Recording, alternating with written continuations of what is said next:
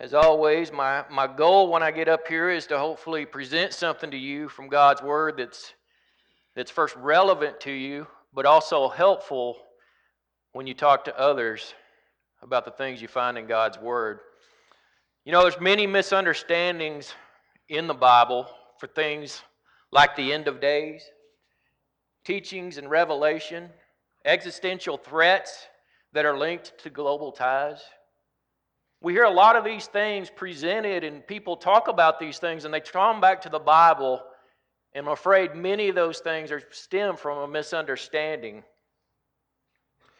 That one misunderstanding that can settle all of this is the ability of dividing the covenants or the laws that we see. You know, the subject of, of the morning is no different.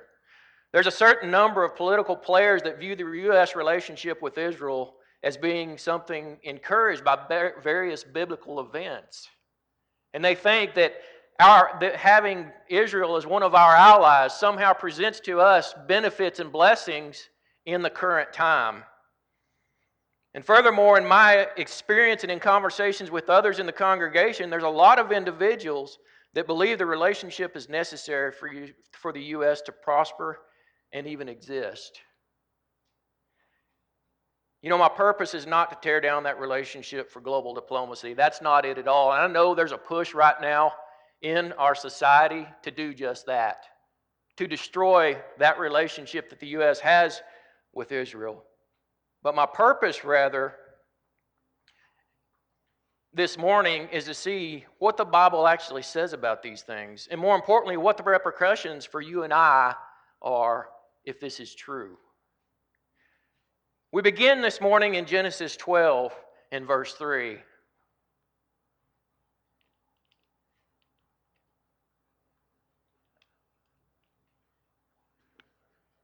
Back one's not working. Okay. We begin this morning in Genesis 12 and verse 3, and it says, I will bless them that bless thee, and curse him that curseth thee, and in thee shall all families of the earth be, earth be blessed. You know, this was a promise made to Abraham and later fulfilled through Christ. It wasn't anything meant to go beyond that. And many believe this is an ongoing promise, and those who embrace Israel as a nation will in some way be blessed by God. But you know, is there any truth to that? As we look back in the Old Testament, we understand the teachings that were given to Abraham and the, the, the role he would play in that. And we understand there was always the foreshadowing of Christ coming to fulfill all of these different things. But somehow, some way, this is often tied to the idea that we have to have some sort of allied relationship with that nation to this day in order for us to prosper or even exist as a nation. Continuing in uh, Isaiah 62 and verse 1, it says, For Zion's sake will I not hold my peace, and for Jerusalem's sake I will not rest until the righteousness thereof go forth as brightness, and to the salvation thereof as a lamp that burneth. Skipping down to uh, in 62 to verses 8 through 12, the Lord hath sworn by his right hand and by the arm of his strength, surely I will no more give thy corn to be my meat for thine enemies, and the sons of the strangers shall not drink thy wine, for that for the which thou hast labored. But they that have gathered it shall eat it and praise the Lord. And they that have brought it together shall drink it in the courts of my holiness. Go through, go through the gates, prepare ye the way of the people. Cast up, cast up the highway, gather out the stones, lift up the standard for the people. Behold, the Lord hath proclaimed unto the end of the world. Say ye, say ye to the daughter of Zion, Behold, thy salvation cometh. Behold, his reward is with him, and his work before him. And they shall call them the holy people, the redeemed of the Lord, and thou shalt be called, sought out, a city not forsaken. Here, many believe this passage teaches that the restoration of the Jews as God's people will lead to many blessings being given to those friends of Israel. To this day, this is what they believe. And again, that is not the intent of the passage. The intent of the intent was not that Jerusalem and its people would be restored, but rather that Jesus would fulfill the law of God's people as a whole, and we would not be forsaken. God had made a covenant with Israel, but Israel eventually broke that covenant. In Isaiah 24 and verse 5, it says, The earth also is defiled under the inhabitants thereof, because they have transgressed the laws, changed the ordinance, broken the everlasting covenant. The children of Israel were not perfect people. And we talked about this the other night at a study. You know, we have a bias to think when we read of God's people from the passages that we see, we have a bias that leans toward these people being somewhat of a perfect people, and they were not. They were not a perfect people. We go on to see in other places where dealing on the in the law takes from Christ's sacrifice, which saves us from our sins. In Galatians 2 and verse 21, it says, I do not frustrate the grace of God, for it is righteousness. Come by the law, then Christ is dead in vain. This passage teaches that if we're justified toward God by the law, then Christ's death was for no reason. For no reason. Because if the law could justify us, why did we need Christ? Of course, we needed Christ for that forgiveness of our sins. In other verses, he explains it further. In 1 Corinthians 15 and 17, it says, And if Christ be not raised, your faith is in vain. You are yet in your sins. You know, this tells us Christ wasn't raised from the dead. If Christ wasn't raised from the dead, then our faith is in vain and we're still in our sins. You see, the focus has always been on Christ, even under the old law. There was always a foreshadowing of Christ. And even under the old law, there was countless foreshadowing of his coming. Christ is why we have hope today, not because of the law, not because of some relationship with Israel, but because of our relationship with Christ. So if the Jews were subject to the law, but now we are subject to Christ, when exactly did this change take place? That is the big question. And it's a question we have to answer if we're going to answer to these things and say Israel is not, is not, doesn't play that role with us then we have to answer that questions. In Colossians 2, verses 13 through 14, it says, And you being dead in your sins and the uncircumcision of your flesh, hath he quickened together with him, having forgiven you all trespasses, blotting out the handwriting of ordinances that was against us, which were contrary to us, and took it, took it out of the way, nailing it to the cross. We see here that those ordinances or those laws that were under that old law ended at the cross. Christ's sacrifice now made it necessary for us to follow Christ. And the law that couldn't justify them in their sins was now, we did have that justification through Christ's blood. You know, those referenced ordinances died when he did and were no longer the responsibility of God's people. So when we hear people referencing separating the laws or dividing the covenants, this is what they're referring to. At Christ's death, we were to follow Christ at that point in the simplicity that is Christ in his salvation. You had that old law that the Jews lived under and the new law delivered by Christ. And the point that segregates the old from the new is the death of Christ. You know, Brandon has an excellent lesson that he gives on dividing those two laws. And I've been trying to get him to give it again. So if you'll join me in that petition, maybe we can get him up here for a second round. It's been three or four years ago, so I think it's time. It was an excellent lesson on dividing those two. And I think it's well worth the time to revisit that. We see here, many of you have seen this. Often we, we talk about this and, and we center studies around this. It's a timetable of the Bible the different ages that, that uh, people have lived under in their service to God. And we see in the first 2,500 years, it was in the patriarchal age, and God spoke through the heads of household, through Abraham, those types of things. And that, that lasted for about 2,500 years. And then the, the law was delivered to Moses at Mount Sinai, and God dealt through Moses and through the prophets. That age lasted about 1,500 years until we come to the cross. And now we live under the Christian age, and it started at the cross, and no one knows when that will end. So on the left, you have the creation. On the right, you have the end of time. And what we have in the middle is what we're talking about here today the Mosaical age.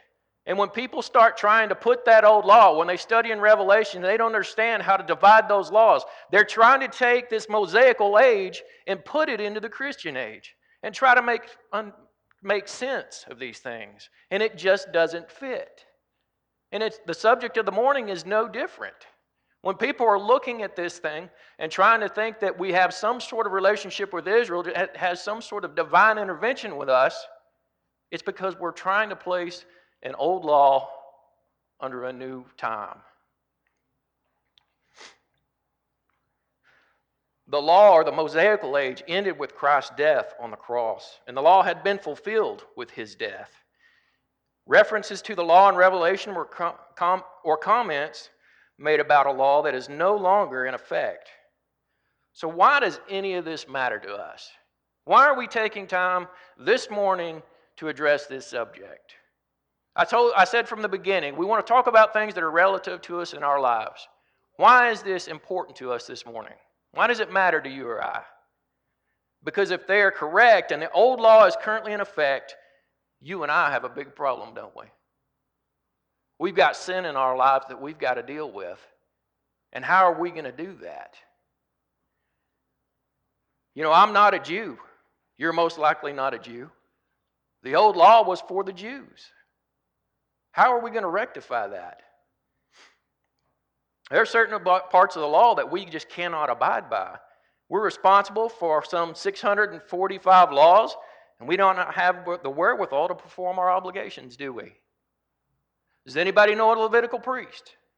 We're going to need one of those to make the sacrifices. Does anybody know where the tabernacle is? We've got to have it for those priests to make those sacrifices within that tabernacle and to house the, the Ark of the Covenant. We don't have those things, do we? Has everyone been keeping the feast days? Probably not. We don't have these things. We can't fulfill that old law. And so, if we're under that law and we can't fulfill it, then we've got a huge problem between us and God. And that's why the subject of the morning is so important. You see, it quickly becomes evident that we can't keep the old law, and even if we could, we're back to Galatians 2 and 21, aren't we? If righteousness comes by the law, then Christ is dead in vain. If we can be justified by the law, his death was in vain. You know, the good news is we're not subject to that old law. We're not. And praise be to God for that, because it was a difficult law to follow. But we have a new law, a law of simplicity, a law of grace and mercy with many benefits and blessings. That's what we have today. You know, the old law was not a law of convenience. If you know anything about the law, you know it wasn't convenient. You know, I remember moving up here, came from Lubbock, had every convenience I could want within an eight block radius. I had a hospital, I had a gym, I had a cleaners, multiple restaurants, a Walmart, coffee shop, anything anybody could want. And you come up here and it's a trade off, isn't it? You trade for those, those things for some other things. And it was the same here. You know, the law then wasn't convenient. Their entire lives revolved around serving that law. It wasn't an easy thing to do. We value the convenience we have in our lives, and this law just was not convenient. It was something that they were dedicated to, it was something they were focused on. It was something that they committed to. Let's read in Acts 11, verses 1 through 18, where it says, And the apostles and brethren that were in Judea heard that the Gentiles had also received the word of God. And then when Peter was came up to Jerusalem, they were of the circumcision contended with him, saying, Thou wantest in to men uncircum- wentest in to men uncircumcised, and didst eat with them. But Peter rehearsed the matter from the beginning and expounded it by order unto them, saying, I was in the city of Joppa praying, and in a trance I was saw a vision. A certain vessel descend as it had been a great sheet, let down from heaven by four corners. And it came even to me, upon the which, when I had fastened mine eyes, I considered and saw four footed beasts of the earth, and wild beasts, and creeping things, and fowls of the air. And I heard a voice saying unto me, Arise, Peter, slay and eat. But I said, Not so, Lord, for nothing common or unclean hath at any time entered into my mouth. But the voice answered me again from heaven, What God hath cleansed, that call not thou common. And this was done three times, and, and all were drawn up again into heaven. And behold, immediately there were three men already come into the house where I was, sent from Caesarea unto me. And the Spirit bade me go with them nothing doubting. Moreover, these six brethren accompanied me and were entered into the man's house. And he showed us how he had seen an angel in the house, which stood and said unto him, Send men to Joppa and call for Simon, whose surname is Peter, who shall with who shall tell thee words whereby thou and all thy house shall be saved. And as I began to speak, the Holy Ghost fell on them, as on us at the beginning. Then remembered I the word of the Lord, how that he said, John indeed baptized with water, but ye shall be baptized with the Holy Ghost. For as much went then as God gave them the like gift as he did unto us, who believed on the Lord Jesus Christ, what was I that I could withstand God? When they heard these things, they held their peace and glorified God, saying, Then hath God also the Gentiles, then hath God also to the Gentiles granted repentance unto life. So Peter comes to Jerusalem and he's met by these other apostles, as well as some Jews. And he comes there, and Peter saw it coming. It says in the, in the early in the verse that he rehearsed it. He knew they were going to ask about this situation. He had gone to the Gentiles and taught Gentiles the Word of God for salvation. It was something that had never been done. The law was always for the Jews, it was never for the Gentiles. But now he comes upon this, and as he prayed, he fell into this vision. You know, I can't explain the vision, don't know a lot about the vision. We won't get bogged down by that. But it had a, sheet that came down, gathered at the four corners, and had beasts and fowl and all these types of things in it. And he heard the voice say, Slay and eat. Now, this is obviously a, a reference to the old law when they talk about eating things that are unclean and things that are common. But the voice told him, What I have cleansed, call thou not common. And as he came out of that trance, he found these three men that said, Hey, you're supposed to go over here and talk to this guy. And they, when, they, when they arrived at this guy's house, he says, I was told to call for men of Joppa, and he came here. And this was also obviously a Gentile. He was not a Jew. And this is the first example we have of these things being taught to the Gentiles.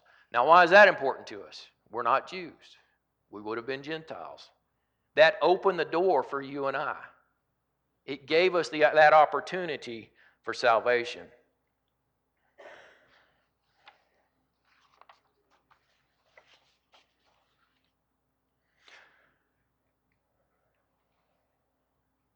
So, what really happened was Peter uh, told them it was God's will to reach the Gentiles. And this is the point where those teachings begin for the Gentiles. And there was now one people rather than uh, the Jews versus the Gentiles. You know, these Jews were stung by this. They were basically told, you know, the world no longer revolves around you. Everything that had been taught in the past, the law was for the Jews, God's people were the Jews, everything was for the Jews. And now they're being told, hey, this isn't just for you. Everyone has access to this, everyone can be led to salvation. You know, that'd be kind of hard to take for some people, wouldn't it? To think that they were the center of all of this attention and now every common person had access to it. But what did they do? They glorified God. They glorified God in this. And this was the first time that the Gentiles ever had hope or were ever included in anything pertaining to God. But some of the Jews weren't so positive about this news. In Acts 14 and uh, verses 1 through 7, it says, And it came to pass at I- in Iconium that they went both together into the synagogue of the Jews, and so spake, that a multitude, both of the Jews and also of the Greeks, believed. But the unbelieving Jews stirred up the Gentiles and made their minds evil, affected against the brethren. Long time, therefore, abode they, speaking boldly in the Lord, which gave testimony unto the word of his grace, and granted signs and wonders to be done by their hands. But the multitude of the city was divided, and part held with the Jews, and part with the apostles. And when there was an assault made both of the Gentiles and also of the Jews with their rulers to use them despitefully and to stone them, they were aware of it and fled unto Lystra and Derbe, cities of Lycaonia, and unto the, the region that lieth round about, and, they, and there they preached the gospel. Many of these Jews weren't having it. They weren't going to accept this. And they poisoned the minds of those around them. And in verse 4, it says, The multitude of the city was divided. They were divided on this issue. They didn't want that door opened to these others. But this didn't stop the spread of the gospel, did it? It says they went to various cities and preached. They didn't stop, they continued on.